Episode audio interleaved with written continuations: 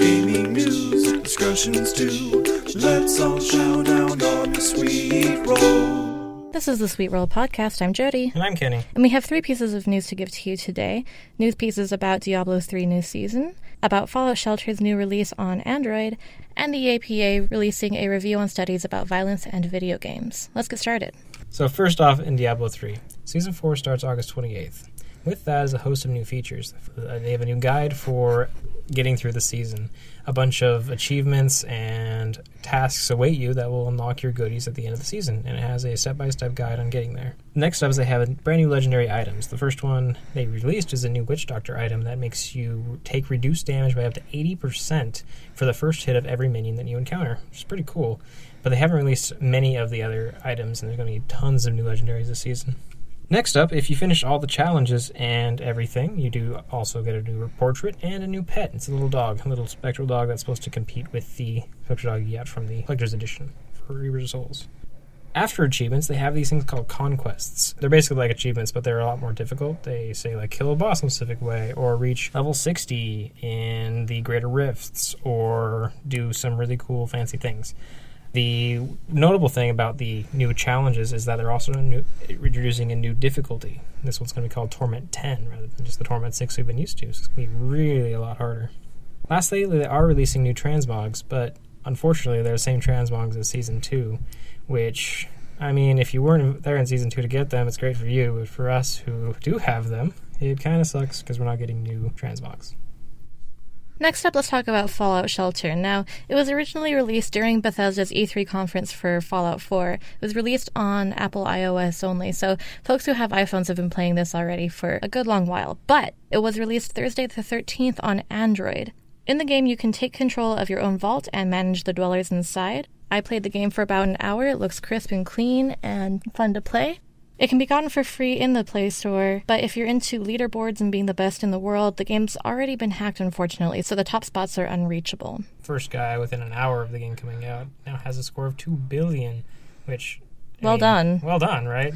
The third place on that bracket is the actual tester for the Bethesda. Keep in mind that it's your typical free to play mobile game. You have areas in your vault that take a while to charge up before you get rewards from it, and then you have to wait for another countdown. You know, it's a little bit Farmville but it has the beautiful Bethesda game experience and the fun Fallout vibe. So if you think mobile gaming is fun and you want something to do while you're on the toilet, hey, go for it.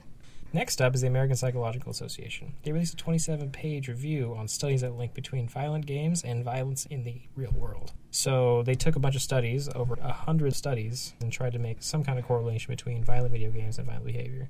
This is a follow up to 2005 studies that released inconclusive findings as well. So the giant wave from the media back then that say violent video games protect your children, well, they're they're back at it again.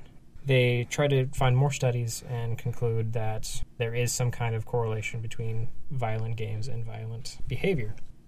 The results were revealed in a press release that was titled APA Review Confirms Link Between Playing Violent Video Games and Aggression. But we found that kind of misleading after reading the actual report. We think it's better called Violent Video Games may be one of many aggression causing factors, which frankly is something we've known for a while. Yeah, when you're trying to pwn someone at Mario Kart, you get a little a little feisty. Yeah, absolutely. So here's the reasons why. First off, the paper confirms that violent video games and aggression studies cannot be generalized to the US population. They admit that themselves because the studies themselves didn't have any kind of demographic information. So you don't know if it's socioeconomic status, you don't know if it's tendency of mental behavior. There's no background to that, so you can't even generalize it to the population you're trying to say is needing to be protected from violent games.